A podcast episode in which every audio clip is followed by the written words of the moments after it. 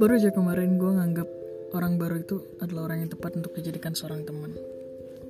Baru aja kemarin gue merasa nyaman dan merasa beruntung banget milikin mereka. Tapi ternyata salah. Gue capek jadi orang baik, itu keluhan gue. Kenapa? Gue pikir menjadi orang baik bakal dipandang baik juga sama semua orang. Ternyata enggak. Dan ternyata bener juga sih. Kalau lo baik ke orang yang salah, kebaikan lo bakal disalahgunakan juga sama mereka. Jadi gue bingung nih. Lebih baik jadi orang yang baik atau jadi orang yang munafik aja nih. Kayaknya lah kalau munafik lebih tepat jawabannya.